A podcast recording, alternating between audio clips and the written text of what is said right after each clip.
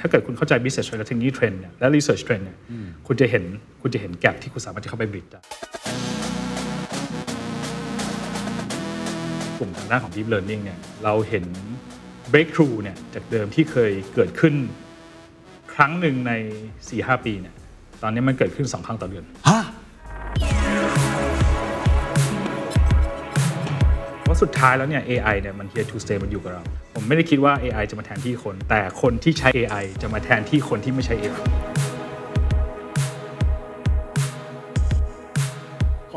อันนี้คมมาก This is the Standard Podcast. Eye opening for your ears. The secret sauce. สวัสดีครับ ผมเคนนักครินทร์และนี่คือ The Secret Sauce Podcast The Secret Sauce ตอนนี้สนับสนุนโดย KBTG What's your secret? ปี 2023 ครับ เรื่องของปัญญาประดิษฐ์หรือว่า AI เป็นเรื่องที่ร้อนแรงจริง ๆ นะครับ แต่วันนี้จะชวนคุยในระดับที่ลึกกว่าปกติ เพราะว่าคนที่ผมจะคุยด้วยเขาคือคุณทัศพงศ์พงษ์ถาวรกมลครับ เป็น Managing Director จาก KBTG Lab KBTG Lab ผมคุยไปหลายครั้งแล้ว ก็คือเป็น lab ในการสร้างนวัตกรรมคิด ค้นเรื่องของงานต่างๆ เอามาใช้ในเชิง business ของ KBank หรือว่าของ KBTG วันนี้สิ่งที่จะแตกต่างคือผมจะคุยในเชิงลึกของงานวิจัยครับ เพราะว่าคุณทีมที่ผมจะคุยด้วยเนี่ยเป็นเทคโนโลยีเป็นวิศวกรคอมพิวเตอร์ที่เคยทำงานอยู่ที่ Silicon Valley เลย แล้วก็มีความรู้ความเข้าใจที่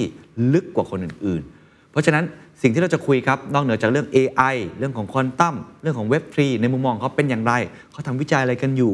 ChatGPT จะไปต่ออย่างไร เราจะคุยกันด้วยครับว่าการที่ KBDG นั้นไป X กับ MIT Media Lab เขาต้องการอะไรทำไมต้องไป X กับวิจัยระดับโลก แล้วหลังจากนี้ถ้าเกิดว่าจะมีงานรีเสิร์ชออกมาอีกมากมายเนี่ย KBTG จะทำงานรีเสิร์ชซึ่งเป็นต้นน้ำสุดๆเนี่ยนะฮะ ในมุมไหนบ้าง ผมคิดว่าน่าจะเป็นประโยชน์สำหรับคนที่สนใจเรื่องของการเอางานวิจัยที่เป็นต้นทาง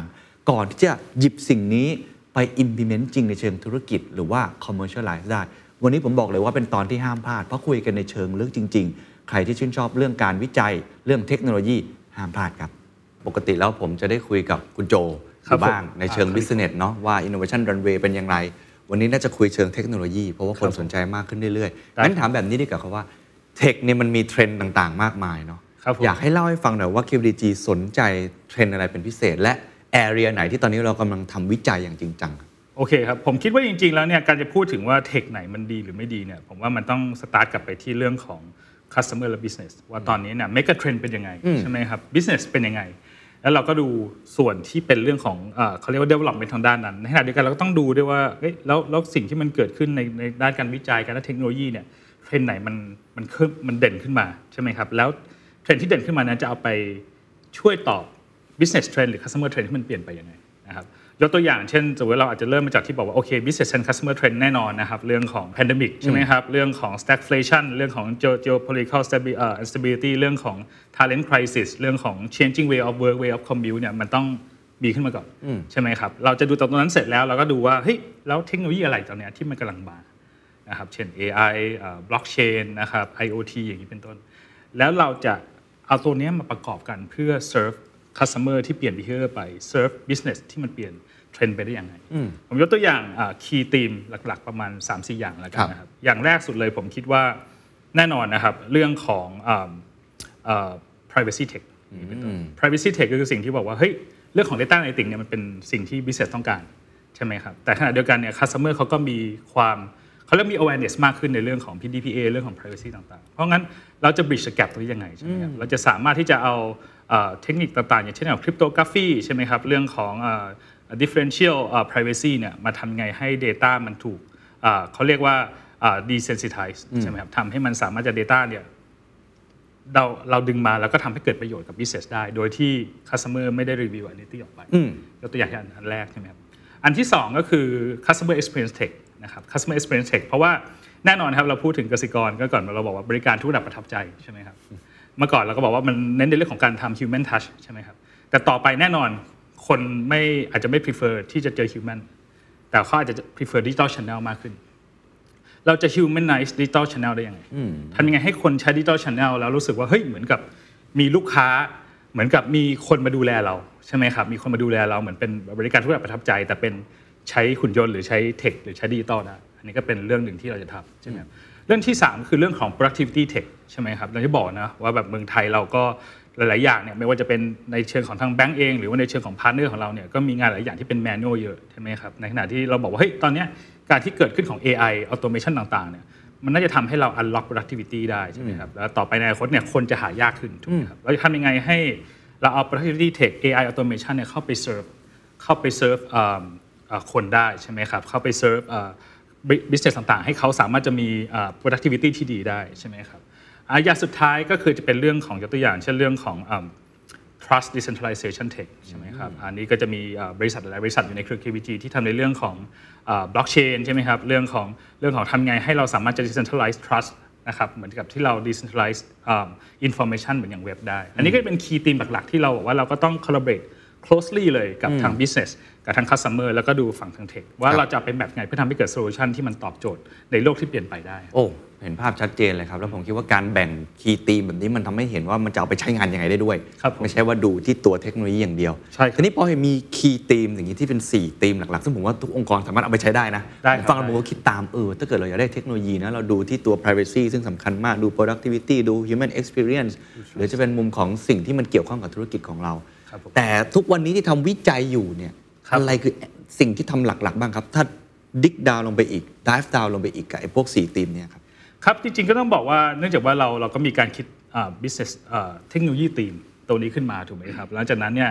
พอเราเห็นธีมหลักแล้ว เราก็เริ่มมีการวาดเอาลุกว่า อย่างที่บอกนะ ทั้ง business outlook แล้วก็ tech outlook เป็นยังไงถูกไหมครับ ทีนี้เวลาเราดูเจาะลึกเข้าไปในแต่ละส่วนเนี่ยผมว่าจริง ๆ แล้วสุดท้ายมันก็กลับมาที่เราเองก็ต้องตอบเป็น corporate research ถูกไหมครับ เราเองก็ต้องเข้าใจ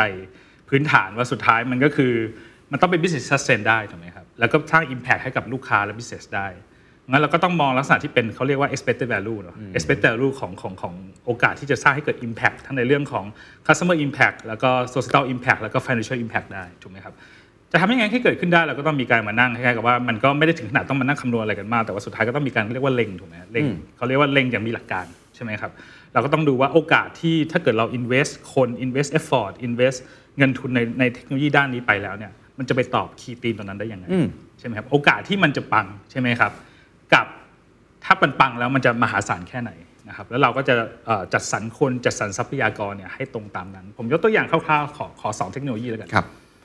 สองเทคโนโลยีที่เราคิดว่าเรา invest ลงไปในเรื่องนี้นะครับผมอย่างแรกก็แน่นอนคือ AI นะครับต้องบอกว่า AI เนี่ยต้องบอกว่าปัจจุบันนี้ถ้าเราบอกว่า AI มันอยู่รอบตัวเราก็คงไม่ผิดถูกไหมครับตอนนี้คือ AI เนี่ยไม่ได้เป็นสิ่งที่เป็นไซไฟอีกต่อไปนะครับ สิ่งที่เกิดขึ้นมาใน 10-20 ปีเนี่ย AI เข้ามาอยู่ทุกคนมันไม่ใช่เรื่องที่ไกลตัวเราหรือเป็นเรื่องที่แบบคนกลุ่มใดกลุ่มหนึ่งควรจะรู้ทุกคนใช่ครับควรจะรู้ AI แล้วใช่ครับ Impact ตัวนี้ก็แน่นอนก็สามารถจะเกิดขึ้นมหาศาลเหมือนกันเพราะฉะนั้นเรารู้ว่าตรงเนี้ยโอกาสเกิด Impact มันมีสูง แล้วก็แล้วก็ Impact ที่เกิดขึ้นเนี่ยmagnitude มันก็สูงเหมือนกัน เราก็จะลงคนเข้าไปตรงนี้พอสมควร เพราะว่าตอนนี้มันอาจจะเป็น research ด้วยแล้วก็เป็นแอปพลิเคชันเยอะอยู่แล้วด้วย ในขณะเดียวกันยังมีอีกเทคโนโลยีหนึ่งยกตัวอย่างเช่นเรื่องของ quantum computing ว้าว ใช่ไหมครับ quantum computing เนี่ยต้องบอกว่า long shot ฮะใช่ไหมครับ long shot คือโอกาสที่มันจะเข้ามาแล้วเข้ามา mainstream ไม่ได้เหมือน AI เนี่ยได้อีกสักพักหนึ่งแต่เราก็มาดูว่า quantum computing เนี่ยถ้าเกิดว่ามันปังขึ้นมาเนี่ยmagnitude มันเปลี่ยนโลกมันมหาศาลมาก ทุกอย่างต้องถูก reinvent ใหม่หมดเลย ระบบดิจิตอลระบบไอทีระบบ cryptography จะต้องถูก reinvent ใหม่หมดเลยอืมเราก็บอกว่างั้นเราก็จะมีการ invest effort ในส่วนนี้ แต่ก็เป็นการ invest แบบ long shot นะครับเราก็ทำอย่างเงี้ยนะครับกับหลาย ๆ เทคโนโลยีที่อยู่ในเรดาร์ครับแล้วก็ออกมาเป็นแผนเรื่องของ research ในแต่ละปีครับ โอ้โห ผมว่าเราตอนนี้เราเริ่มเห็นภาพชัดมากขึ้นครับจากภาพใหญ่เป็น key theme ลงมาเห็นว่ายกตัวอย่าง 2 อันซึ่งผมว่า Impact มากครับก็คือระยะสั้นที่มันมีแล้วในปัจจุบันครับกับระยะแบบมองลองช็อตนิดนึงใช่ครับเจาะ AI สักเล็กน้อยได้ทำวิจัยเกี่ยวกับเรื่องอะไรบ้างครับ และถ้าเกิดมีคนมาตั้งคำถามบอกว่าเอ๊ะจริง ๆ แล้วของแบบนี้เนี่ยเราซื้อของคนอื่นมาใช้ได้ไหม ทำไม KBDG ถึงต้องลงทุนที่จะวิจัยหัวข้อต่างๆ ด้วยตัวเองครับโอเคครับ ผมว่าเรื่องของ AI นี่น่าจะพูดได้พูดได้ยาวมากเลยนะ ผมก็จะบอกก็คือว่าหลักๆเนี่ย AI ก็จะเป็นผมเรียกว่าเอ่อเป็นส่วนประกอบหนึ่งหลัก ๆ เลยในในในธีมของ business technology ที่เราพูดถึงนะครับ อย่างประการแรกเลยก็คือว่า AI เนี่ยนะครับก็เอาไปใช้ในเรื่องของเอ่อ customer experience tech ใช่ไหมครับเรากำลังพูดถึง chatbot ใช่ไหมครับเรากำลังพูดถึง virtual assistant ทำยังไงให้ คนสื่อสารกับดิจิตอลช n แนลแล้วทำให้เขารู้สึกว่าเออมัน human friendly ใช่ไหมครับ เพราะงั้นความเข้าใจในภาษาคน ความเข้าใจในกริยาท่าทางของคน และการที่จะตอบอากลับไปในรูปแบบที่สามารถจะทำให้ customer พึงพอใจได้ อันนี้ก็คือต้องใช้ AI พอสมควรเลยเป็นต้นนะครับ เรื่องที่ 2 ก็คือเรื่องของ productivity tech ใช่ไหมครับ อย่างที่บอกว่า AI มันดีตรงไหน มันเก่งตรงไหน มันเก่งคือมันตัดสินใจแม่นใช่ไหมครับ มันทำงานเร็วใช่ไหมครับ เพราะฉะนั้นเนี่ยการทำงานต่างๆที่เป็นเรื่องของ automation ไม่ว่าจะเป็น back office นะครับของธนาคารใช่ไหมครับ เราเอาเอ่อ AI มาอ่านเอกสารตัดสินใจเอกสารแทน เราเอา AI มาตรวจสอบใบหน้าคนว่าใช่คนนายคนนี้จริง ๆ หรือเปล่าใช่ไหมครับยกตัวอย่างเหล่านี้เนยก็เป็นการการเอา AI เนี่ยเข้ามาทำให้การทำ business operation เราเนี่ยแม่นยำขึ้นผิดพลาดน้อยลงนะครับ แล้วก็อ่าอ่า มี performance ที่ดีขึ้นใช่ไหมครับครับ ซึ่ง capacity ส่วนนี้เนี่ยก็ใช้กับในเครือของ KBank แล้วก็ partner ด้วย ครับถ้างั้นผมถามแบบนี้ครับ คือช่วงเนี้ย AI มันกำลังแบบบูมมากเลย คนพูดถึงเยอะตัวครับผม Chat GPT 3.5 เนี่ยนะครับครับ แล้วเราก็เห็น Open AI ซึ่ง Microsoft ก็ลงทุนไปเยอะมากเลยทำงานวิจัย แล้วก็มีมาแถลงข่าว ตอนนี้เริ่มมี use case และไปใช้ใน Bing ใน Edge อะไร Google ก็มีของเขาเหมือนกัน ถ้าจะไม่ผิดน่าชื่อ Bard Lam อ่า Bard Bard แล้วก็มี Lambda อะไรของเขานะฮะใช่ครับ ทีนี้งานวิจัยของเขากับของ GPT ต่างกันยังไงครับเหมืต้ออนงกันบอกไหมครับว่าต้องบอกว่าจริง ๆ แล้วคือเราเรามองภาพเทคแล้วก็รีเสิร์ชเป็นภาพใหญ่เนาะนะครับเราก็บอกว่าเราในฐานะที่เราเป็น KBG KBG Labs เนี่ยเราจะเข้าไปตอบโจทย์สร้าง value ใน value chain นี้ยังไงนะครับอย่างที่บอกว่าในเรื่องของการทำ research เนี่ยมันก็มี research ตั้งแต่ต้นน้ำถึงปลายน้ำถึงแอปพลิเคชันใช่ไหมครับอย่างบางครั้งเนี่ยการทำ research ในเชิงต้นน้ำเนี่ยมันก็อาจจะมีลักษณะที่บอกว่ามันต้องใช้เอ่อ ทรัพยากรมหาศาลนะครับมีเงินลงทุนสูง แล้วก็มีหลายๆคนในโลกเนี่ยที่เขาสามารถจะทำได้ดีนะครับไม่ว่าจะเป็นทางด้านของเอ่อ Pure AI นะครับในเรื่องของเอิ่มเอิ่มเรื่องของตัวตัวอย่างเช่นเอ่อ Chat GPT อย่างนี้เป็นต้นใช่ไหมครับ เพราะฉะนั้นเนี่ยถ้าเกิดว่าเราเข้าไปเข้าไปทำตรงจุดนั้นเนี่ย value ที่มันเกิดขึ้นกับกับภาพรวมเนี่ยอาจจะไม่ได้เยอะเท่าเท่ากับเขา แต่ขณะเดียวกันถ้าเราบอกว่าเราเอา research ต้นน้ำเนี่ยมา customize ให้มันเข้ากับบริบทของสังคมไทยของลูกค้าไทยห รือในภูมิภาคนะครับเข้ามาคัสตอมไมให้เหมาะกับบริบทในเรื่องของอาวงการการธนาคารนะครับหรือเรื่องหรือเรื่องของสิ่งต่างๆที่ KBank ทำอยู่แล้วเนี่ยแล้วทำให้มันเกิด value ได้เนี่ยอันนี้ก็จะเป็นจุดที่เราคิดว่ามันจะต่อยอดได้ก็เป็นหนึ่งในสิ่งที่เรา position ทาง lab เราทำครับโอ้เห็นภาพครับว่าเป็นรีเสิร์ชไม่ถึงกับต้นทาง เพราะฉะนั้นทรัพยากรเยอะมากเลยเนาะใช่อาจจะเป็นกลางหรือว่าปลายที่จะมาส่งต่อ สู่ธุรกิจใช่ขครัอบง KBDG และ KBank ใช่ครับถ้างั้นยกตัวอย่างได้ไหมครับ เช่น สมมุติว่า Chat GPT อะเราพูดกันทุกวันนี้เยอะครับมากเลยครับผมไม่แน่ใจว่าทาง KBank KBDG ได้หยิบงานวิจัยแบบขั้นต้นเนี่ยมาลองทำแล้วบ้างหรือยังครับ คือผมคิดว่าจริงๆ ถ้าเกิดว่า Chat GPT ก็ก็เราก็มีอ่า discuss แล้วก็มี ongoing things อยู่ในนะครับ แต่ว่าถ้าเกิดเราพูดถึง Chat เทคโนโลยีที่เป็น AI based เนี่ยเราก็มีการอ่าทำมาตั้งอ่านานสักพักหนึ่งแล้วนะครับ ต้องบอกว่าจริงๆ แล้วเราบอกว่าเรื่องของอ่า Chat โมเดล deep learning สำหรับสำหรับ natural language processing เนี่ยนะครับมันก็เราเองก็เป็นคนที่ pioneer ในเรื่องของการที่เอา deep learning เนี่ยอ่ามาทำความเข้าใจภาษาไทยนะครับแล้วสามารถจะสร้างแชทบอทที่อ่าเอามาใช้จริงในองค์กรนะครับแล้วก็เซฟเอ่อเวลาของพนักงานในองค์กรเนี่ยประมาณ 3 0 0 0 0 0 ชั่วโมงต่อปีได้โอ้นะครับอันนี้เนี่ยก็ต้องบอกว่าเป็นเทคโนโลยีที่จะเป็น deep learning based นะครับทีเนี้ย Chat GPT เนี่ยผมมองว่ามันเป็นอีก ขั้นหนึ่งของ deep learning นะครับซึ่งตอนนี้ก็เป็นสิ่งที่ใหม่มาก ก็อาจจะบอกได้แค่ว่าตอนนี้ก็อาจจะขออนุญาตให้เอ่อลองลองลอง follow up แล้วก็จับตาดูแล้วกันว่าว่าต่อไปเราจะมีอะไรออกมา ตอนนี้อาจจะยังเอ่อไม่สามารถจะยังแชร์ได้ครับแต่ไหนๆคุยตรงนี้แล้วในฐานะเป็นวิศวะคอมพิวเตอร์ครับผมแล้วก็เคยทำงานด้าน AI ตอนนี้ก็ทำกันอยู่เนี่ยนะคครัรับบผมคิดยังไงครับเจ้า Chat GPT ครับแล้วมันจะมาเปลี่ยนแปลงวงการยังไงครับผมคิดว่าผมคิดว่าจริง ๆ แล้วเนี่ยถ้าเรามองของ AI เนี่ยผมรู้สึกว่ามันมันเป็นมีเป็นยุคๆของมันนะครับแล้วก็ผมคิดว่าอ่า ในยุคแรกเนี่ย AI คืออะไรก็ได้ที่เป็น rule based ก็ได้นะครับที่ทำให้มันดูฉลาดนะครับอ่าคนเขียน rule based และ AI ทำงานเร็วแล้วเล่นหมากฮอสหมากลุกชนะคนก็บอกนี่คือ AI แล้ว AI ยุคถัดมาก็คือการที่เราเริ่มเอา machine learning เข้ามาใช้งานนะครับการที่เราเอาเอ่อเอ่อ machine มาทำจับสแปมใช่ไหมครับวิเคราะห์ตัวเลขต่างๆ แล้วสามารถจะ predictive ทำ prediction แล้วตัดสินใจแทนคนได้ นี่คือ AI ยุคที่2อ่า ยุคที่3เนี่ยผมผมมองเป็น 3.1 กับ 3.2 3.1 คือ deep learning for decision นะครับ and automation นะครับ deep learning for decision and automation หมายถึงว่าจากตอนนี้เนี่ย AI เนี่ยมันสามารถจะเข้าใจรูปภาพ เข้าใจข้อมูลเสียง ข้อมูลที่มีความซับซ้อนนะครับ โดยที่มันมีมีการทำงานของสมองคนเป็น deep learning เนี่ยนั่นแหละแล้วตัดสินใจว่าอะรูปนี้คือรูปหมารูปแมวใช่ไหมครับอ่าตัดสินใจว่าคนคนนี้กับประชาชนอันเนี้ยเป็นคนคนเดียวกันหรือเปล่าอย่างนี้เป็นต้นใช่ไหมครับอันนี้คือ 3.1 ที่ก่อนๆหน้าเนี้ยจนกระทั่งจนกระทั่งไม่นานมานี้เองเนี่ยมันเราเราอยู่ในยุคที่ 3.1 ก็คือว่าเราเริ่มเอา deep learning มาทำหลายๆเรื่องนะครับในเรื่องของ facial recognition เรื่อง image เรื่องของ chatbot นะครับแต่ผมคิดว่า 3.2 ก็คือ breakthrough ที่มันเกิดขึ้นในช่วงปี 2 ปีนี้ที่คือผมเรียกว่า deep learning for generative เอ่อ work ใช่ไหมครับ creative work เมื่อก่อนเรามองว่า AI ใช้ในการตัดสินใจอย่างเดียวแต่ตอนนี้เราบอกว่าจริง ๆ แล้วตอนนี้เนี่ยเอิ่มในเรื่องของ AI เนี่ยมันเอามาสร้างสรรค์ได้ มันเรียนรู้แพทเทิร์นจากข้อมูลมหาศาลพอที่สามารถจะไม่แค่ตัดสินใจว่าถูกผิดซ้ายขวา A หรือ B แต่สามารถจะสร้างสรรค์สิ่งใหม่ที่มีแพทเทิร์นจากเดิมได้ เราเห็นในเรื่องของดาวอีใช่ไหมครับ ในเรื่องของทางด้านของ generative image model นะครับ แล้วก็แน่นอนในฝั่งที่เป็น language นี่ก็คือทางด้านของทางด้าน ChatGPT Lambda Bard นี่เป็นต้น ซึ่งผมคิดว่า implication ในเชิงของ business แล้วเนี่ยผมคิดว่ามันมีหลาย ๆ use case ที่เราสามารถจะเข้ามาเข้ามาอ่า ตอบโจทย์ได้ ยกตัวอย่างเช่นในที่พี่บอกเรื่องของอ่า experience tech ถูกไหมครับ เรารู้สึกว่าสิ่งที่มันเจเนเรตออกมาเนี่ยคำพูดที่แชทมันเจเนเรตออกมาเนี่ยมัน resemble คนมากๆนะครับมันมีงานวิจัยออกมาที่เขาบอกว่าจริง ๆ แล้วเนี่ยเขาเคยเอา generative model เนี่ยมาสร้างคำแนะนำนะครับอ่าที่เป็นเรื่องของอาคำแนะนำทางการแพทย์นะครับแล้วก็มีหมอจริงนะครับลองทำ A/B กันปรากฏว่าคนเชื่อโรบอทมากกว่า เพราะว่าอะไรเพราะว่าเพราะว่าโรบอท สามารถจะสร้าง recommendation มาเป็นภาษาที่สละสลวย คนเข้าใจง่ายมากกว่า ในขณะที่หมอหลาย ๆ ท่านก็จริงๆหมอหลายๆท่านก็ที่ที่เขาพูดพูดเก่งก็มีนะครับแต่แต่ว่าหมอหลายๆท่านก็อาจจะแบบพูดค่อนข้างจะแบบเป็นภาษาทางแพทย์เกินไปอย่างนี้เป็นต้น อย่างนี้เป็นต้น เพราะฉะนั้นผมคิดว่ามันมี space อยู่ที่ทำให้อย่างที่บอกนะครับ customer tech เนี่ยนะครับเอ่อ ChatGPT AI เนี่ยมันเริ่มสร้างสิ่งต่าง ๆ ที่เข้าถึง นะครับเข้าถึงจิตวิญญาณของคนเข้าถึงเข้าถึง human touch ได้มากขึ้น แต่ในขณะเดียวกันผมก็ต้องบอกว่า ChatGPT ก็ไม่ใช่ยาวิเศษนะครับผมคิดว่าหลาย ๆ เรื่องเนี่ย ChatGPT เองเนี่ยยังมียังมีแกลบหลาย ๆ อย่างนะครับโดยเฉพาะในเรื่องของ business บางอย่างที่มันต้องอาศัยความแน่นอนความแม่นยำนะครับ ChatGPT จะทำยังไงให้เขาตอบทุกอย่างถูกหมดและเชื่อถือได้หมด อันนี้ก็ไม่ใช่อย่างข้อมูลบางอย่างที่เป็นข้อมูลที่ outdated ใช่ไหมครับยกตัวอย่างเช่นสมมติว่าเธอกับว่าคุณเคนบอกว่าเอ่อ เราเทรน ChatGPT ให้ให้ตอบว่ารายการ The Standard มีทุกวันไหนเวลาไหน ถ้าวันรุ่งขึ้น เราเปลี่ยนวันเวลาตัวนี้นะ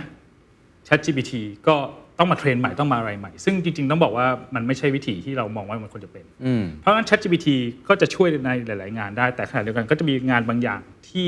ChatGPT อาจจะต้องมีการเอาเทคโนโลยีอื่นเข้ามาเสริมครับโอ้ ผมคิดว่าในฐานะที่คุณทีมทำงานด้านนี้โดยตรงก็เลยอยากครับผมคำถามที่มันอาจจะลงลึกนิดนึงได้ครับเมื่อกี้คือเวอร์ชัน3.1 มาสู่ 3.2 ครับผมตามความนิยามของผมนะครับ เวอร์ชันถัดไปมันจะเป็นยังไง Impact ที่มันจะเกิดขึ้นเขากำลังง่วนคือนักวิทยาศาสตร์เห็นอะไรเหรอ หรือคุณสัตยาเนเดล่าเห็นอะไร คุณสันดาพิชัยเห็นอะไร คุณแซมเอามันเห็นอะไรเขาอยากทำอะไรให้มันเกิดขึ้นในเวอร์ชัน3.5 หรือ 4.0 และความเป็นไปได้ ที่มันน่าจะมีมันเป็นยังไงโอเคครับผมคิดว่ามันก็คือสุดท้ายแล้วเนี่ยเรามองว่า ในคนในบรรดาของคนที่ทำ AI เนาะนะครับจริงๆ เขาก็จะมองถึงอีก key milestone อีก 2 ตัวครับ นะคือ AGI กับ ASI อ๋อ นะครับผม AGI ก็คือ artificial general intelligence ASI ก็คือ artificial super intelligence ว้าว นะครับผม AGI เนี่ยต้องบอกว่าเรามองว่าเราเรียกว่าเป็น YAI แล้วกัน ถึงแม้ว่า ChatGPT ก็ตาม ถึงแม้ว่าจะเป็น AI ยุ่นก่อนก็ตามมันเป็น narrow AI ก็คือว่ามันเป็นสมองที่เราเทรนมาเพื่อทำงานใดงานหนึ่งนะครับผม ในขณะที่เวลาเราบอกว่าจริงๆแล้ว general intelligence เนี่ยเราเหมือนกับเราสอนน้องคนหนึ่งที่เป็นมนุษย์ที่เป็นเด็กอย่างเงี้ยครับสมองสมองเดียว สอนให้เขาขับรถได้ สอนให้เขาพูดอาสอนให้เขาแต่งกลอนได้แต่งเพลงได้ มันคือสมองสมองเดียว เป็นลักษณะการเรียนรู้ที่หนึ่งสมองทำได้ทุกอย่าง ซึ่งตรงนี้เนี่ยอ่าในเรื่องของ ChatGPT มันเริ่มมันเริ่ม blur the boundary แล้วใช่ไหมเพราะ ChatGPT ตอนนี้ก็เหมือนกับว่าเฮ้ยถามอะไรตอบได้หมดใช่ไหมครับแต่มันก็คือเรื่องของการถามตอบคำถามอยู่ดี เรายังไม่เอา ChatGPT ไปขับรถยังไม่แบบนั้นใช่ไหมครับใช่ไหมเพราะงั้นเวลาตอนนี้ถ้าเราจะทำ self driving car ก็ต้องมีสมองอีกก้อนหนึ่งครับทำนะครับคนละก้อนกันเพราะยังไม่ใช่ general ขนาดนั้น ใช่ เพราะฉะนั้น AGI ก็คือการทำยังไงที่เหมือนกับว่าเราจะสามารถจะสร้างเป็น human brain ได้ เหมือนสมองมนุษย์เลย สมองมนุษย์เลยใช่ และ ASI มันก็คือ super intelligence คือก้าวข้ามสมองมนุษย์ไปอีกโอ้เพราะว่านั่นน่ะอันนี้น่าจะเป็นน่าจะเป็นเป็นความเชื่อแล้วกัน แล้วก็เป็นเป็นเป็น milestone ของ AI practitioner ครับหลายท่านนะครับทีนี้ ขั้นตอนที่แต่ละแต่ละคนเนี่ยจะไปยังไงเนี่ยอันนี้ผมคิดว่าก็น่าจะเป็นน่าจะเป็นเอ่อ playbook ของแต่ละองค์กรและแต่ละท่าน แต่คิดว่าเราก็จะมี milestone ในเรื่องนี้ ว่าสักพักหนึ่งเราจะได้เห็นแบบนี้แบบนี้แบบนี้ ซึ่งครับอันนี้เนี่ยถามว่ามันจะเกิดขึ้นเมื่อไหร่เนี่ยอันนี้มันก็มันก็ยากที่จะคาดเดาอืมแต่มันเป็นไปได้ ก็ตอนนี้ก็คืออย่างที่บอกว่า ChatGPT เราเริ่มเราเริ่มเห็นเราเห็นบาร์เรีมันเบลอแล้วถูกไหม ChatGPT บอกว่าถึงแม้ว่า ใช้ในการตอบคำถามสร้างอ่าสร้าง conversation ก็ตาม แต่มันสามารถจะเริ่มเข้าใจโดเมนต่างๆใช่ไหมครับ เข้าใจสิ่งต่างๆ ที่มันเริ่มมีความ general มากขึ้นนะครับครับผมก็จะเราเริ่มเห็น sense ครับในฐานะที่นักวิจัยเลยมองเรื่องนี้เนี่ยคิดว่าเอ่อความท้าทายที่สุดที่จะทำให้มันไม่ไปถึงจุดนั้น มีไหมฮะ หรืออุปสรรคที่อาจจะเกิดขึ้น ถ้ามันไปถึงจุดนั้นอะผมจะมองด้านความเสี่ยงบ้างเพราะเมื่อกี้คือข้อดีเนาะครับผมที่แบบสมมุติว่าเรามีสมองอันหนึ่งที่เป็น artificial general intelligence โอ้โห ดีมากเลยนะทำอะไรได้หลายอย่างมากเลยใช่ไหมแต่ความเสี่ยงของมันคืออะไรบ้างครับ โอ้อันนี้เนี่ยผมคิดว่าจริง ๆ ก็ต้องบอกว่ามันก็เหมือนกับที่เราบอกว่า คนคนหนึ่งจะทำอะไรได้ดีและทำอะไรได้ไม่ดีนะผมว่าตอนนั้นคือเราเรามองว่าจริง ๆ แล้วเนี่ยอ่าถ้าสมมุติว่าเรามีคนอ่าเรามีการสร้างความฉลาดนะครับแบบแบบเทียบเท่ากับมนุษย์ตอนนั้นเลยเนี่ยผมคิดว่าในเรื่องของการควบคุมในหลาย ๆ เรื่องนะครับอย่างที่บอกก็คือว่าอะไรที่ใช้งานได้หลายอย่าง ก็มีโอกาสจะถูก misuse ได้หลายอย่างเช่นเดียวกันนะครับ อันนี้เนี่ยมันก็ต้องมีการผมเชื่อว่าในเรื่องอีกอันหนึ่งก็คือเรื่องของทางด้าน ethic นะครับเรื่องเรื่องของเรื่องของ compliance เรื่องต่างๆเนี่ยมันต้องมันต้อง develop ไปพร้อมกันนะครับอาจจะต้องมีการสร้าง rule base บางอย่างนะครับยกตัวอย่างเช่นเอ่อเมื่อก่อนก็จะมีในเรื่องของอ่าถ้าเกิดมีใครติดตามเรื่องของ sci-fi novel สมัยก่อนก็ต้องมีการพูดถึง principle ของการเป็น robot ถูกไหมครับว่า robot ที่ดีต้องไม่ทำร้ายมนุษย์เป็นต้นใช่ไหมครับอ่ากฎข้อที่หนึ่งคือ robot ห้ามทำร้ายมนุษย์กฎที่สองก็คือว่าโรบอทต้องทำตามที่มนุษย์สั่ง แต่ห้ามไปขัดกฎข้อที่หนึ่งอย่างนี้เป็นต้นมันก็ต้องมีการ lay out groundwork ตัวนั้น แล้วก็สร้างมาเป็นกฎ เพื่อทำให้ AI เนี่ยไม่ได้ทำอะไรที่นอกลู่นอกทาง ตอนนี้มีการร่างกฎออกมาบ้างแล้วใช่ไหมครับใช่ครับใช่ครับมีก็ต้ร่าองงบอกพรบว่าอะไรต่างๆ บ้างแล้วใช่ครับใช่ครับในเรื่องของ AI ethics เพราะว่ายังบอกว่าในช่วง 10 ปีที่ผ่านมาเนี่ยก็ทุกๆสิ่งทุกอย่างที่มันมันมาเร็วมากครับครับเพราะงั้นเนี่ยในเรื่องของแน่นอนนะครับ bias ของ AI นะครับเรื่องของ data privacy ที่เอามาใช้เป็นต้นใช่ไหมครับเรื่องของเรื่องของความที่เอ่อ ทำให้ AI สามารถจะเข้าใจได้และอธิบายได้ว่าเรา treat ทุกทุกคนแฟร์เท่า ๆกันนะครับเรื่องที่เอ่อ AI ไม่ได้ถูกเอ่อเอามาใช้ในทางผิดๆหรือการให้ misinformation จาก AI พวกนี้ทั้งหมดเนี่ยมันก็ต้องมีเริ่มมีการเขาเรียกว่ามีการปรึกษากันนะครับทุกภาคส่วนนะคครัรับบแน่นอนก็อย่างอย่างทาง KBT เองก็เราก็เป็นเอ่อพยายามเป็นเอ่อ หนึ่งในปาร์ตี้ที่จะช่วยทำให้ผลักดันทำให้เราทำเอา AI เนี่ยและการพัฒนาของ AI เนี่ยไปใช้ในทางที่ถูกครับนะครับในในมุมของงานวิจัยเนี่ยครับผมเข้าใจว่าตอนนี้มันโตแบบก้าวกระโดดเลยใช่ไหมเป็น exponential อันนี้จริงใช่ไหมว่า สิ่งที่เราเห็นเมื่อ 10 ปีที่แล้วใช้เวลาเท่าไหร่ตอนนี้จะเร็วขึ้นกว่าเดิมไม่รู้กี่เท่าครับผมอ่าต้องบอกว่าจริง ๆ ก็ผมเองก็ก็คล้ายๆกับคุยกับคนในในวงการเลยเขาบอกว่าจริงๆอย่างในกลุ่มทางด้านของ ChatGPT เนี่ยนะครับหรือว่าทางด้านของทางด้านของ Deep Learning เนี่ยเราเห็น breakthrough เนี่ยจากเดิมที่เคยเกิดขึ้นครั้งหนึ่งใน 4-5 ปีเนี่ยตอนนี้มันเกิดขึ้น 2 ครั้งต่อเดือนฮะอ่าแต่ในแต่ว่าคำว่า breakthrough ในเชิงของ research นี่บางทีก็อาจจะอาจจะแบบอีกสักพักจะเห็นเป็นแอปพลิเคชัน ใช่ใช่แต่ว่า breakthrough แต่ก่อนคือ 4 5สี่ห้าปีเนี่ยตอนเนี้ยเกิดขึ้นแบบครั้งหสองครั้งต่อเดือนละอย่างนี้เป็นต้นจริงเหรอใช่ครับ แต่ต้องบอกว่าพวกนี้มันก็เป็นผมว่ามันก็เป็นจังหวะจากคนของมันนะ อีกสักพักหนึ่งจะอาจจะเริ่มเย็นตัวลงถูกไหมครับผม แต่คิดว่าคิดว่าในช่วงเนี้ยพอมันมี deep learning อ่า มีบริษัทที่มีข้อมูลมหาศาล computing power มันถูกลงนะครับ methodology ใหม่มันถูกคิดค้นขึ้น มันก็ทำให้เกิดอ่า exponential development ทางด้านครับนี้นะครับโอ้โห ผมคิดว่าก่อนหน้านี้ในช่วงเดือน 2 เดือนที่ผ่านมาเวลาผมคุยกับใครครันะบก็จะคุยถึง use case ที่เกิดขึ้นในปัจจุบัน แล้วก็การเตรียมตัวกับไอสิ่งที่เราเห็นครับผมซึ่งแน่นอนมันยังไม่เข้ามาแบบร้อยเปอร์เซ็นต์ครับผมแต่สมมติผมเป็น content creator วันก่อนคุยกับ lawyer คุยกับคนที่ทำเรื่องการเงิน ก็มีความกังวลแหละผสมผสมกับความตื่นเต้น ที่ว่าไอสิ่งนี้มันจะเข้ามาเปลี่ยนแปลงวิธีการทำงานของเราอย่างไรครับแต่วันนี้ในฐานะที่ได้คุยกับคุณทีมที่มองเห็นว่ามันมี breakthrough เกิดขึ้นตลอดเวลามองไปข้างหน้า 3-5 ปีเนี่ยบอกคนทำงานหน่อยครับว่าเราควรจะเตรียมตัวกับมันยังไง หรือ KBTG เตรียมตัวกับไอ้เรื่องนี้ยังไง มันเข้ามากระทบแน่นอนถูกไหมแน่นอนครับ เพราะว่าจะเป็นทางด้านของระดับที่ individual level หรือว่าระดับที่เป็น corporate หรือ societal หรือ national level เนี่ยแน่นอนคือสิ่งหนึ่งที่ต้องทำแน่ๆคือรู้จักมัน ทำความเข้าใจมันใช่ไหมครับนะครับรู้ว่าเอ่อคงไม่ต้องขนาดที่บอกว่าต้องไป develop โมเดลด้วยตัวเองอะไรเป็นต้นแต่รู้ว่าพยายามจะเข้าใจนะเพราะสุดท้ายแล้วเนี่ย AI เนี่ยมัน here to stay มันอยู่กับเรานะครับมันจะกระทบกับเราเหมือนกับเมื่อก่อนที่บอกว่าซอฟต์แวร์เนี่ยอยู่กับเรานะครับเมื่อก่อนเรากำลังพูดถึงว่าเวลาพูดถึงว่าเราใช้โปรแกรมหรือใช้แอปพลิเคชัน เราจะนึกถึงโปรแกรมเมอร์อย่างเดียวแต่ตอนนี้ถามว่าใครใช้แอปพลิเคชันบ้างทุกคน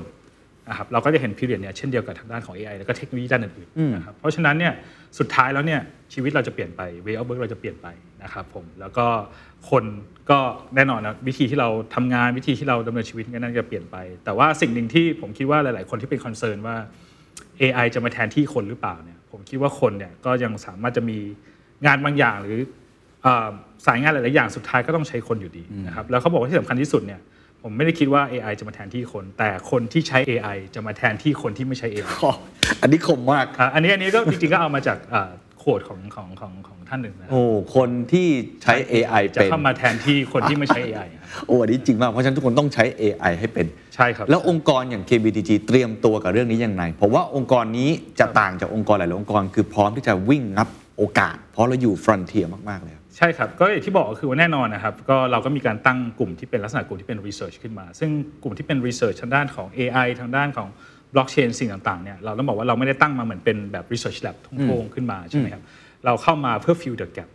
นะครับอ่ามันมีคำหนึ่งที่เราเรียกว่า value update นะครับอ่า value ครับ update นะครับก็คือว่า invention มันไม่สามารถจะไปเป็น innovation ได้อย่างนี้เป็นต้นเราก็จะต้องมันดูมันดูว่าเราอยู่ใน position นี้เนี่ย เราจะต้องสร้างคนที่มีความเข้าใจทั้ง invention ทั้งเทคโนโลยีและ innovation ทั้ง business แล้วก็แล้วก็แล้วก็ทางด้านของ customer แล้วดูว่าเราจะ fill ยังไง บางครั้งเราไม่ได้ทำทุกอย่าง from scratch อย่างที่บอก บางครั้งเราก็ buy บางครั้งเราก็ build บางครั้งเราก็ partner บางครั้งเราก็ invest ครับนะครับเพราะงั้นทุกคนใน ecosystem เนี่ยเราก็จะ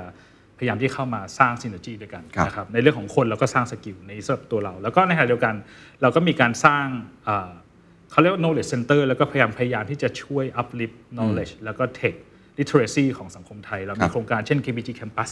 นะครับที่เราเข้าไปทำเรื่องของ upskill reskill ทั้งในเรื่องที่เป็น deep tech หรือว่า IT in general นะครับโดยการที่บอกว่าเราก็จะไป partner กับมหาวิทยาลัยต่างๆนะครับแล้วก็พยายามที่จะสร้างค u ริคูลัมช่วยกันสร้างค u ริคูลัมช่วยกันสร้างเอ่อหลักสูตรการฝึกงานที่ทำให้เราสามารถทำให้นักศึกษานะครับเยาวชนสมัยใหม่เนี่ยนะครับสามารถจะเข้าใจด้านเทคโนโลยีมากขึ้นแล้วก็ implication เพื่อให้เขาเนี่ยเอ่อเติบโตเป็นกำลังสำคัญให้กับสังคมในอนาคตคต่รัอบไปครับเพราะผมชอบการ positioning ของตัวเองมากว่าเป็นคนที่จะมา fill the gap ครับ ตรงนี้ว่ามันมีช่องว่างอะไรบ้างใช่ครับไม่ให้มันมีไอ้ valley of death ตรงนี้นะฮะใช่ครับฉะนั้นก็เลยต้องถามเลยว่าการที่ KBDG Lab เนี่ยไป X นะกับ MIT ครับผม Media Lab เนี่ยทำอะไรอยู่บ้างครับก็ต้องบอกว่าจริงๆที่ที่เกิดขึ้นมาเนี่ยเราก็บอกว่าอย่างที่บอกนะว่าด้วยด้วย position ของทาง KBG KBG Lab เนี่ยเราก็ต้องการ fill the gap นี่อยู่แล้ว เราพยายามจะหาสิ่งใหม่ๆนะครับแล้วเราก็เชื่อในเทคโนโลยี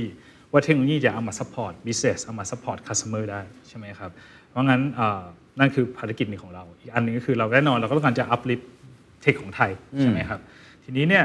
เอ่อการอัพลิฟเทคของไทยเนี่ยก็มีทั้งส่วนที่เป็นการทำ collaboration กับหน่วยงานต่างๆนะครับหน่วยวิจัยต่างๆ ในประเทศไทย ในขณะเดียวกันเราก็มองไปถึง world class research ด้วยเพราะว่าเราเองก็มีคนที่มีประสบการณ์ แล้วก็มีเอ่อมีพื้นหลังมาจากทางด้านนี้อยู่แล้ว แล้วก็รู้สึกว่าจริง ๆ แล้วเนี่ยมันก็เป็นโอกาสของเราที่เราจะ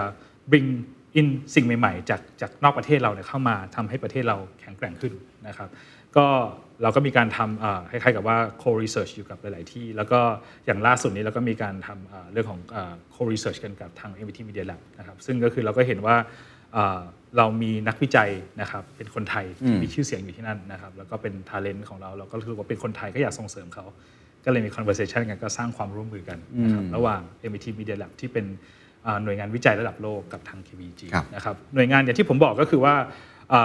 อ่าพองานวิจัยพวกนี้เราก็มีการมานั่งคุยกันเราก็มีการมานั่งดูว่าเออสิ่งที่มีเดียแลบเนี่ยทำอะไรอยู่บ้างนะครับแล้วก็มันเข้ากับเทคโนโลยีธีมที่เราวางไว้ยังไงนะครับเราก็จะมีการทำในเรื่องของอย่างที่บอกอะในเรื่องของทางด้านของ experience technology นะครับ generative model นะครับ ทำยังไงเราจะเอา generative model เอาด้านของ deep learning เนี่ยเข้ามาสร้างประสบการณ์ที่ทำให้อ่า customer เรารู้สึกรู้สึกดีนะครับแล้วก็ empower customer เราได้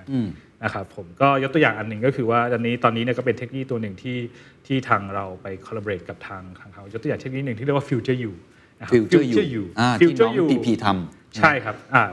ไม่แน่ใจว่าคุยกับทางคุณพีหรือยังแต่ว่าได้เราก็ไปที่ Media Lab มาแล้วฮะผมไปใช่เห็นมาบ้างใช่ครับอันนั้นก็คือเป็นสิ่งที่เรากำลัง collaborate กันแต่ว่าตอนนี้เนี่ยเรากำลังจะดูว่า future you เนี่ย หรือเทคโนโลยีอื่นๆเนี่ยมันสามารถที่จะเอาเข้ามา bridge the gap และข้าม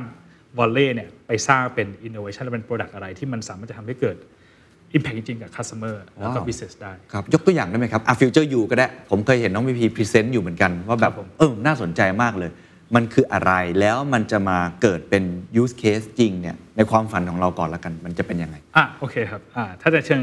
Future You เนี่ยมันมันมันมีมันมีคีย์หลักๆอยู่สองส่วน นะครับส่วนแรกก็คือ generative model นะครับปัจจุบันเนี้ยการเอา AI มาสร้างอ่าคนหน้าคนใช่ไหมครับหรือว่าหน้าเราในอดีตหน้าเราในอนาคตเนี่ยนะครับมันสามารถจะทำได้นะครับผมอันที่สองก็คือเรื่องของการเปลี่ยน behavior ของคน การที่ทำยังไงให้ motivate คนที่อยู่ปัจจุบันเนี่ยให้เขาลุกขึ้นมา มีพฤติกรรมที่ดีขึ้นในอนาคตได้นะครับก็คือเช่นบอกว่าต่อไปฉันจะเซฟเงินได้ดีขึ้น ต่อไปฉันจะเลิกสูบบุหรี่อย่างนี้เป็นต้น สองสิ่งนี้มันเป็นรากฐานของ Future You เพราะอะไรเพราะว่าหลักการของ Future You คือเราสามารถจะสร้างตัวเราในอนาคตได้ และทำให้ตัวเราในอนาคตเนี่ยทำให้เราเห็นว่า behavior ของแต่ละอย่างแต่ละสิ่งที่เราทำปัจจุบันเนี่ยมันจะ influence เราในอนาคตยังไงยกตัวอย่างเช่นถ้าบอกว่าตอนนี้ผมอ่าอ่าออกกำลังกายมากขึ้น ผมก็จะเห็นตัวผมอีก 20 ปีที่แข็งแรงขึ้น ถ้าผมsave เงินณปัจจุบันนะครับ ผมก็จะเห็นผมตัวผม 20 ปีเนี่ยที่เอ่อมีความร่ำรวยมี stability ใช่ไหมครับ retire อย่างอย่างสงบอย่างเงี้ยเหเป็นต้นเหมือนเป็นแรงบันดาลใจให้ใช่เรามันจะมีคอนเซปต์หนึ่งในเชิงจิตวิทยาที่เรียกว่า mental contrasting mental contrasting ก็คือว่าการที่เราเห็นตัวเราณปัจจุบัน และเห็นตัวเราในอนาคตที่เราจะเป็น และสิ่งต่างๆที่ เกิดเป็นสิ่งกีดขวางอยู่ตรงระหว่างหน้าเนี่ยเราจะมีแรงบันดาลใจที่จะเอาสิ่งกีดขวางนั้นออกไปอ๋อเพราะว่าถ้าเป็นปกติเนี่ยเราไม่เห็นตัวเองในอนาคต ใช่ครับเห็นอยู่ในจินตนาการ ใช่ครับสมมุติว่าผมอยากจะออกกำลังกาย อยากจะใช่หาความรู้ใช่ครับแต่ทำวันนี้พรุ่งนี้ไม่ไหวแล้วเหนื่อยแล้วใช่อันนี้ก็จะเข้ามาช่วยเราใช่ครับเห็นใช่ไหมครับยิ่งภาพในอนาคตชัดยิ่งเท่าไหร่ และสิ่งกีดขวาง obstacle เนี่ยมันยิ่งชัดเท่าไหร่คุณ จะจะเริ่มมีแรงผลักดันที่จะทำให้สิ่งกีดขวางนี้ออกไป motivate ตัวคุณได้มากขึ้น อันนี้ก็เป็น premise core premise หลักของฮะของ future you ครับฮะแต่แล้วถ้าเกิดเอาสิ่งนี้มาใช้ใน KBank หรือ KBTG เอาเท่าที่บอกได้ก็ได้ครับว่าคิดว่ามันอยากจะใช้ในมุมไหนบ้างครับ ผมคิดว่าตรงนี้เนี่ยก็เป็นจุดหนึ่งที่ผมว่าเราเราก็เข้าใจเทคโนโลยีต่างๆ เหล่านี้ แล้วก็พยายามจะนำมาปรับใช้แต่อย่างที่บอกนะครับว่าทุกสิ่งทุกอย่างเนี่ยมันเป็นเรื่องของสุดท้ายเราก็ต้องมีการทำอ่า validation ใช่ไหมครับ ดูว่ามันจะ fit กับ business และ customer ยังไง นะครับก็ผมคิดว่าแต่ว่าอาจจะยังแชร์รายละเอียดมากไม่ได้ แต่อย่างที่บอกว่าด้วย future you เองอะ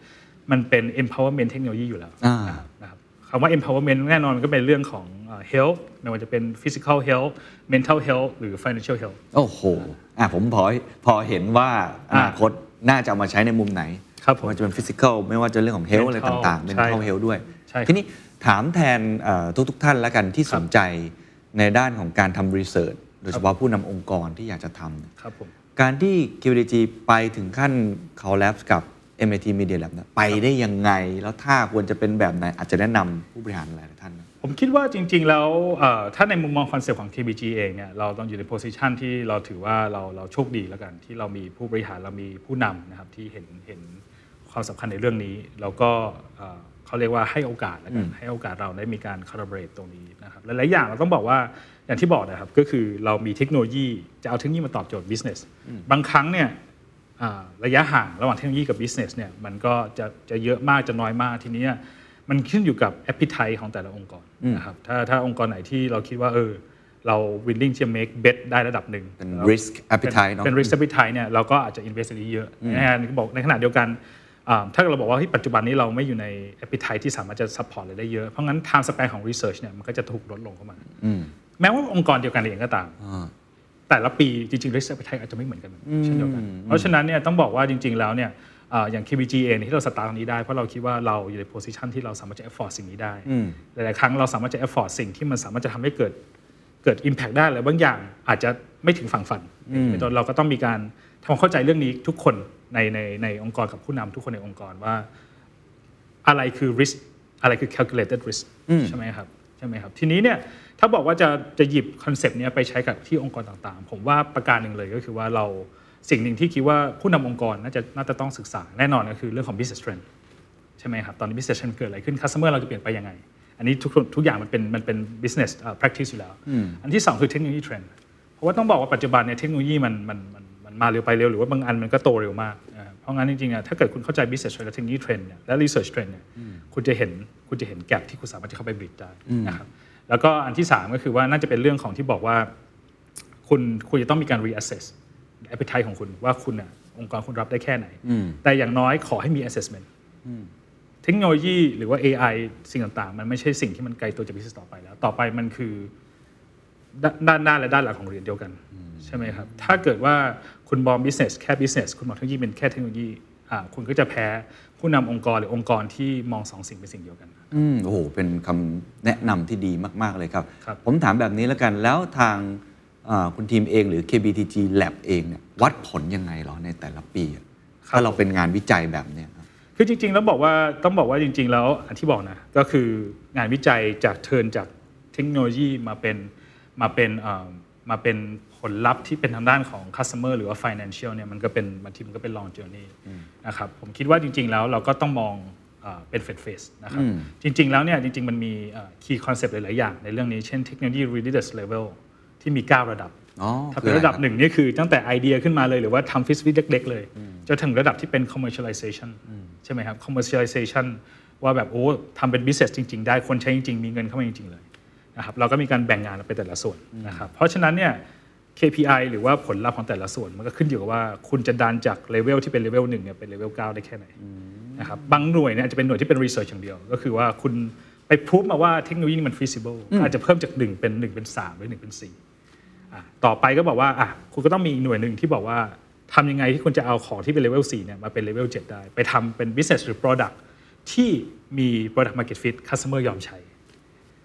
last hop อาจจะเป็นว่าคุณมี product กับ service ที่ customer ยอมใช้แล้ว คุณจะ turn มาเป็น business revenue เป็นอะไรที่มัน self sustain ได้ยังไงอ่าก็จะแบ่งเป็นท่อน ๆ อย่างนี้ ก็มีการแบ่งการทำงาน แล้วก็มีการ cross ครับ collaborate กันระหว่างตอนนี้ตอนนี้ให้คะแนนตัวเองกันเท่าไหร่ครับ ในองค์กร ถึงไหนแล้วฮะโอ้อย่างนี้บอกหัวหน้าไม่ได้เลย ครับผม ผมคิดว่าจริง ๆ ก็ต้องบอกว่าเราอยู่ในโพสิชันที่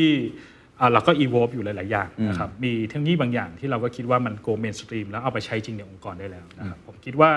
อ่าในเชิงของว่าที่ผ่านมาแล้วกันเราพยายามจะ ทำใน first hop second hop ให้ได้นะครับโดยที่บอกว่าทำไงให้เราสร้าง pipeline ของ research ไปสู่ product ที่มันใช้จริงได้อย่างนั้นก็ใช้จริงในองค์กรนะครับ next step ผมว่าน่าจะเป็นเรื่องของการที่เรา strengthen อ่า first two hop นี้ แล้วก็ทำยังไงให้สร้าง last hop ก็คือว่าเอา product and service ที่สร้างขึ้นจากเทคโนโลยีเนี่ยมา monetize ทำให้เกิดเป็น self sustainable business ได้ครับ key success factor คืออะไรครับ ที่จะทำให้จาก first hop ไป second hop ไปสู่ commercialize หรือว่า อะไรคือปัจจัยสำคัญที่สุดเลยสำหรับคนที่เป็นผู้บริหาร labs อันนี้ที่จะทำให้งานเหล่านี้มันเกิดขึ้นได้ มีงานวิจัยใหม่ ๆ แล้วก็ implement ได้สู่ระดับ business หรือผ commercial มว่าหลักๆ แล้วเราแบ่งงานเป็น hop ก็จริงนะครับแต่ว่าสุดท้ายการที่เราจะตัดสินใจจะทำอะไรขึ้นมาเนี่ยมันต้อง begin with the end in mind คือคือเราไม่มีที่บอกว่าสตาร์ตั้งต้นจากเทคโนโลยีบางอย่างที่เรายังไม่รู้ว่าสุดท้ายแล้ว end game คืออะไรอ๋ออันนี้ก็เป็นอีกจุดหนึ่งที่ผมคิดว่าตอนที่เราทำงานเราแบ่งงานกัน แต่ว่าเวลาที่เรามอง เนี่ยเราต้องมองเห็นจนถึงจุดจบว่าสุดท้ายแล้วเนี่ย implication ซึ่งแม้ว่าโอกาสมันจะน้อยก็ตาม แต่มันควรจะต้องมีการมอง เราไม่อยากจะสร้างเทคโนโลยี or invention for just the sake of research or invention แต่เราต้องการจะสร้างเทคโนโลยีสำหรับ people จริงๆสำหรับ business จริงๆ วันนี้เนี่ยเป็นน่าจะเป็นกฎข้อหนึ่งที่เราต้องบอกทุกคนให้เข้าใจตรงกัน ครับ ซึ่งนี่เป็นหน้าที่คุณทีมโดยตรงจแล้วริงๆก็ที่เป็นหน้าที่เอ่อของทุกผู้นำในองค์กรแล้วกันนะครับในองค์กรแล้วกันนะครับที่แล้จะวก็ต้องเห็นแบบปลายทางปลายอุโมงค์ให้ได้ก่อน แล้วค่อย work back กลับมาว่าเราทำสิ่งนั้นไปเพื่ออะไร ใช่ครับใช่ใช่แล้วก็แน่นอนก็คือเรื่องของการ bridge the gap ของคนที่อยู่แต่ละหอบใช่ไหมครับ bridge the gap เพราะว่าแต่ละคนเนี่ยเขาก็จะมีเอ่อความสามารถมีวิสัยทัศน์มี incentive ไม่เหมือนกันนะครับทำยังไงเราถึงจะเข้าใจทุกฝ่าย technologist เข้าใจ product owner เข้าใจ business developer ยังไงแล้วสามารถจะร้อยเรียงต่างๆให้มันจบมาได้นะครับนะครับความยากที่สุดของคุณทีมในวันนี้คืออะไรในการบริหาร KBDG Lab เนี่ยผมคิดว่าความยากที่สุดก็คือว่าอย่างที่บอกแหละคือคือด้วยด้วยด้วยด้วยการที่บอกว่า business trend เองมันก็มีความ บูก้าอยู่แล้วนะ volatile uncertain นะครับอ่าอ่า complex นะครับแล้วก็แล้วก็ ambiguous อยู่แล้วนะครับเทคโนโลยีก็เช่นเดียวกันนะครับมันคือเรื่องที่บอกว่า โอ้แบบว่าถามว่าเอาลุกอีก4 5ปี ตอนนี้เราก็เห็น AI มาแรงเราก็ไม่รู้อีก4 5ปีจะเป็นยังไง AI มัน here to stay แหละ แต่ว่าเทคโนโลยีหลายตัวที่ unproven เนี่ยเราก็ยังไม่รู้ว่าต่อไปจะเป็นยังไง business trend เอง customer trend เองก็ก็บูก้าเหมือนกัน มันคือ double uncertainty ที่เกิดขึ้น แล้วเราเราจะเราจะเอิ่ม จะไปต่อยังไงถูกไหมครับเราจะเราจะมองภาพต่อไปยังไง ซึ่งซึ่งถามผมก็คิดว่ามันก็จะเป็นสิ่งที่ผู้นำในฝั่งที่เป็นทางด้านของเทคโนโลยีของแต่ละที่เนี่ยกำลังเจออยู่เหมือนกัน แล้วคุณทีมแมเนจยังไงครับ เมื่อปลายทางก็ไม่แน่นอน ต้นทางยิ่งโอ้โห เปลี่ยนแปลงเร็วมากเลย ผมได้ 2 ปีที่แล้วยังบอกเชนกันเยอะแยะครับตอนนี้ผมล่าสุดผมเห็นมีชาลีมังเกอร์ก็มาพูดอันด่าคริปโตก็ด่าอยู่แล้วนะ แต่เขาบอกเนี่ย ChatGPT เนี่ยมากเกินไปนะนักลงทุนจีนนี่เริ่มจะเห่อะเกินไปแล้ว เมเนจไอ้ความไม่แน่นอนผมตรงนี้ผมคิดว่าผมคิดว่าจริง ๆ หลัก ๆ แล้วก็ถือถามว่าไม่ไหนยังไงคือเราประการหนึ่งเราก็ต้องเราก็ต้องสร้างคนที่ที่ที่มีความคุ้นชินกับ กับกูก้าเหล่านี้ก่อนนะครับ ต้องเป็นคนที่เขาเรียกว่าอ่าจิตแข็งนะครับ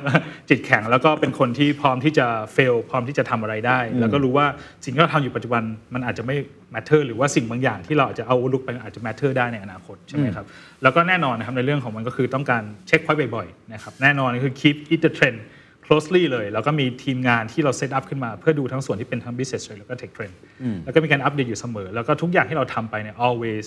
have two door solution ถูกไหมครับ always leave two doors open นะครับเพราะว่าบางครั้งที่เราไปเนี่ยถ้าอะไรที่เรารู้ว่าอะไรเป็น one way door เราก็จะ cautious เราก็ต้องระวังแต่ถ้าอะไรเป็น two door เราคิดว่าเราเรา explain cheaply ได้ fail fast fail cheap ได้ก็ทำผมว่าอันนี้ก็เป็นตัวหนึ่งที่ทำให้เราพยายามที่จะเอ่อปรับเปลี่ยนการทำงานของเรานะครับ ให้มันสามารถที่จะไปได้ในยุคสมัยนี้ครับมีประตูหลาย ๆ บานใช่ครับให้เป็นช่ทางเลือกครับไม่งั้นไป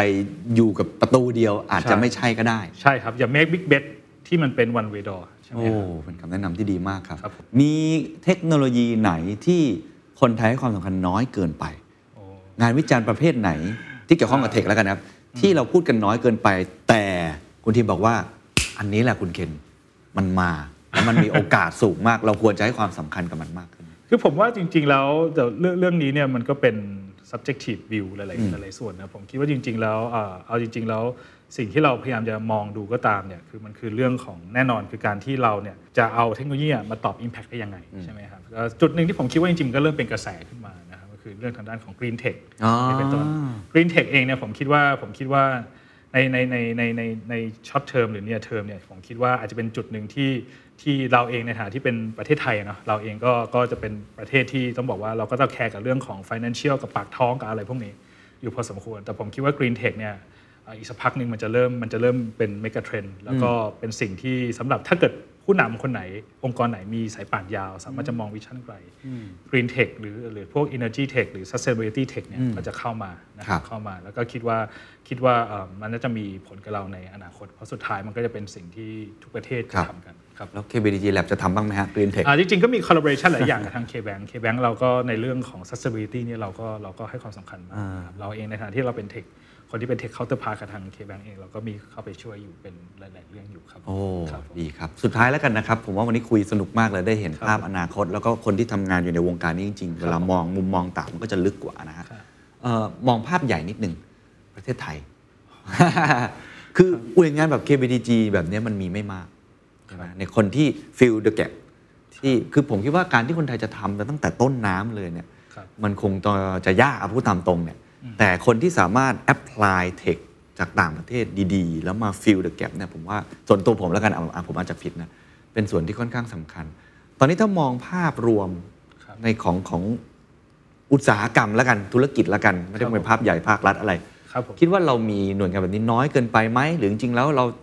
จำเป็นแค่ไหนที่ต้องมีหน่วยงานที่มีฟังก์ชันลักษณะแบบนี้ ไม่จำเป็นต้องเกี่ยวข้องกับ finance ก็ได้นะครับครับผมผมคิดว่าจริง ๆ แล้วต้องบอกว่าสุดท้ายแล้วเอิ่มทุกคอมพานี จะเล็กหรือใหญ่สุดท้ายก็จะเทิร์นไปเป็นเทคคอมพานีคือสุดท้ายเทคมันเป็นสิ่งที่หลีกเลี่ยงไม่ได้ของแต่ละบริษัทเนาะผมมองว่าไม่ว่าทุกภาคส่วนไม่ว่าส่วนไหนก็ตาม หรือว่าไม่แต่แต่จุดเล็ก ๆ จนถึงจุดใหญ่เนี่ยเราก็ต้องมานั่งคิดว่า how we can leverage technology ให้มันเข้ากับบริบทของเราได้ยังไงนะครับผมผมคิดว่าอ่าถ้าเป็นคนที่เป็นระดับใหญ่หน่อย ก็อาจจะมองถึงองค์กรตัวเองที่ว่าตัวเองอยู่ได้แล้ว แต่ว่าเราจะเขาเรียกว่าไงนะมอง beyond ออกไปได้ยังไง มองในสังคมได้ยังไงนี่เป็นต้น ถ้าถ้าเกิดสมมติว่าโอเค สมมติถ้าเกิดเราเป็น SMB เล็ก ๆ หรือเราเป็น personal อ่าเหมือนกับว่า business owner หรือว่าเป็น personal individual worker เนี่ยผมว่าการศึกษาเรื่องเนี้ยจริง ๆ ต้องบอกว่าเทคเนี่ยมันมันไม่ได้เข้าถึงยากเหมือนสมัยก่อนนะแค่จริงๆแค่ทุกอย่าง information ต่างๆ มันอยู่แค่ปลายนิ้วนะอืมนะครับจริง ๆ แล้วอะการที่คุณจะ up skill ตัวเองให้เป็นคนที่มีความสามารถทางเทคหรือว่า tech savvy ขึ้นหรือว่า tech literate มากขึ้นเนี่ยเดี๋ยวนี้มันไม่ต้องเสียเงินเลยคุณแค่ใช้เวลานะครับใช้เวลาศึกษา นะครับพยายามหมาศึกษาตัวเองอยู่เสมอนะครับถ้ามองระดับที่ที่สูงขึ้นมาเช่นในเรื่องของลักษณะเราเป็น business owner small business owner ก็เช่นเดียวกันครับผมว่ามันต้องมีการลักษณะจะเป็นการสร้าง awareness และสร้าง consultation ในเรื่องของเทคเรื่องนี้ว่าเฮ้ยเทคตัวนี้มันเข้ามา ChatGPT เข้ามาแล้วนะครับเอ่อคุณจะต้อง business ไม่กระทบไหมต้องทำไงต่อไป คุณจะ leverage work for it work against it work with it ยังไง เป็นต้น อันนี้ผมว่ามันต้องมีลักษณะการการการลองคิดดูนะครับ ในเชิงของภาพใหญ่นะครับภาพใหญ่เชิงของทางกลุ่มที่เป็น big corporate ผมคิดว่า big corporate เนี่ยก็ก็ก็ well funded นะครับในเรื่องของการ acquire tech พวกนี้ขึ้นมา แต่ว่าอาจจะมองถึง beyond ด้วย เช่นแบบว่าเอ่อใน ecosystem ของเราใน partner ของเราเนี่ยเราจะเอา tech ไป enable เขาได้ยังไงใช่ไหมครับหรือว่าเราไปจะไปเป็น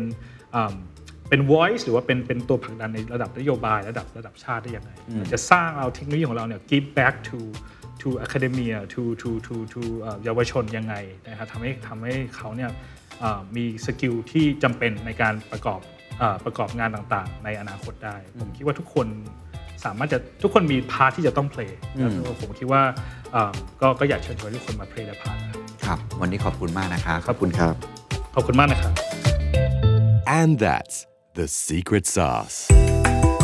ถ้าคุณชื่นชอบ The Secret Sauce episode นี้นะครับ ก็ฝากแชร์ให้กับเพื่อนๆ คุณต่อด้วยนะครับ และคุณยังสามารถติดตาม The Secret Sauce ได้ใน Spotify, SoundCloud, Apple Podcast, Podbean, YouTube